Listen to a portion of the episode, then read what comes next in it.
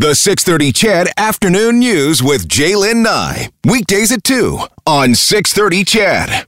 My question this afternoon as we head into this fall session of the Ledge, what do you want to see from the government? What do you want to hear from them as we try to get uh, Alberta's economy rolling once again? Lauren says, I would be really happy if I just heard the truth the whole truth, nothing but the truth.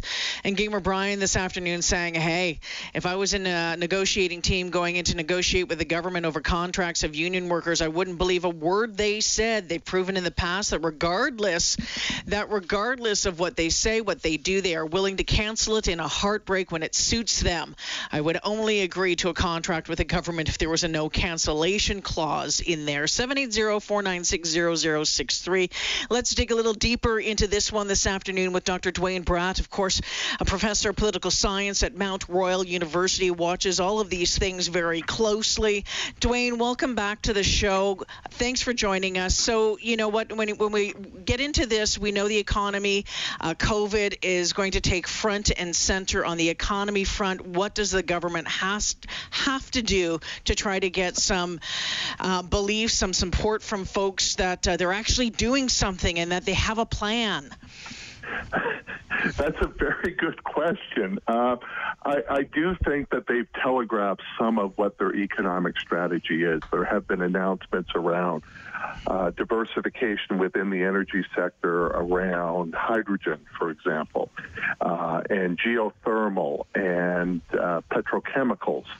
So I think we're going to start to see some of that in legislation. Uh, yesterday's announcement about a three-year property tax mm-hmm. holiday for oil and gas companies in rural Alberta, I think is also part of that uh, strategy. So it appears to be hoping that the price of oil comes back. Uh, and taking steps to diversify the economy, but only within the energy sector itself. And, and will that work, Duane?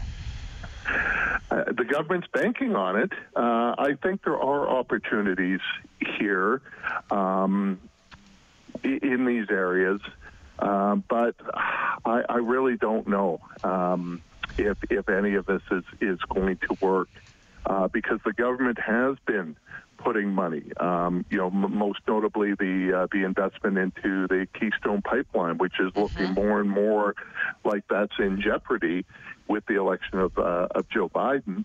Um, you know, more money into the to the uh, war room to, uh, I guess, educate Canadians about how important the sector is. It's yeah. It, it, it's the same strategy that they were doing pre-COVID. They're just doing more of it now. Hmm.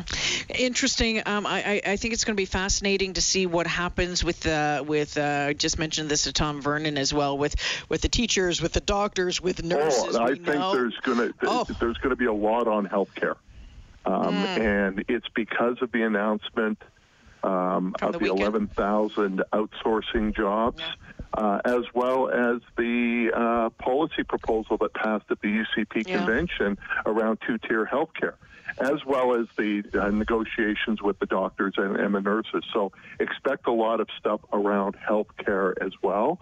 And I think that is where the NDP opposition is going to be uh, the strongest. I, you know, I, I see that we we might just be holding on to a tinderbox that is ready to explode. Uh, you know, we're hearing talk of possible, you know, strikes or work to rule, that sort of thing. Uh, we've heard, um, you know, Kenney has suggested that there's going to be new legislation taking a hard line against unions. I mean, I think things are, you know, you, you know what they say you know, crap's going to get real, and I suspect that it oh, might absolutely. be in the very near future. And all you had to, to do was look at the UCP convention, mm. where they passed a number of anti-union policies. Um, they have been gearing up for a fight. Uh, with the with the public sector unions for a while. If you go back to the MacKinnon report, mm. uh, which was released about a year, just over a year ago, year. pre pre COVID, it talked about not just that we, you know, that, that Alberta spends more per capita on health and education, uh, but really developing a strategy for fighting the, the unions. Um, and I think the union movement is, is preparing for that as well. I think one of the reasons for the outsourcing uh, of jobs from AHS was not about the economic efficiencies, but it was about removing union jobs. Mm. We know that uh, this this government, this province, needs to generate uh, a stronger revenue stream, something to to, to, to get us out of uh, out of the out of the red. Um, Jason Nixon saying that at this point, still not talking about a sales tax. Uh, you know, certainly no sales tax sales tax legislation this sitting. Would you believe that it could possibly be on the budget for next year for 2021?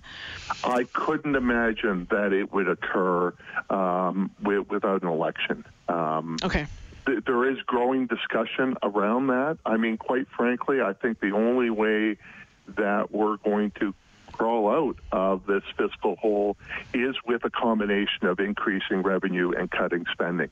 Um, mm. it, you know, simply bringing in a, a, sales tax, I think, is is insufficient. Likewise, ignoring the revenue and just you know cutting deeper, uh, I don't think is going to work either. It's got to be a more balanced approach. Let's see if that's the the view that the government takes. Before I let you go, uh, we know that Jason Kenney has been going head to head with Ottawa over the past number of months over uh, fiscal stabilization. We, you know, there's a lot of Albertans that certainly love it when uh, when when Alberta, uh, you know, wants to, to to take a bite out of Ottawa. Where does that end up, uh, Duane? It, it, will that just continue on this this battle? Are we going I, I to see anything Kenney's on that got- front?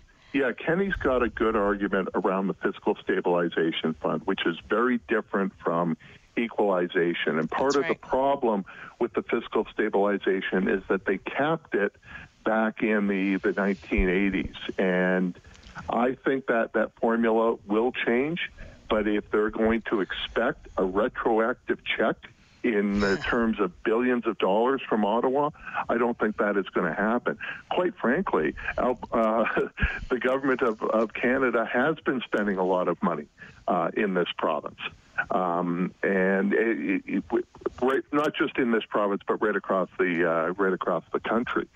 And whether that's putting money into schools or dealing with orphan wells, uh, dealing with uh, the CERB, um, yeah. There has been a lot of federal investment, and none of that has really been acknowledged by the Kenney government. Before I let you go, have you been watching what's happening in Ottawa today? Absolute circus. you know, and, and I don't mean circus in a fun way. I, I mean it as we're in the middle of a pandemic. Mm. And the parties, and I'm going to put most of the blame on the liberals here, are playing a game of chicken over a full election over the name and formation of a committee. Really? That's it, it's absolutely ridiculous, and I hope someone comes to their senses soon. Duane, always great to talk with you. Thank you for this. Okay, you're welcome, J'lyn.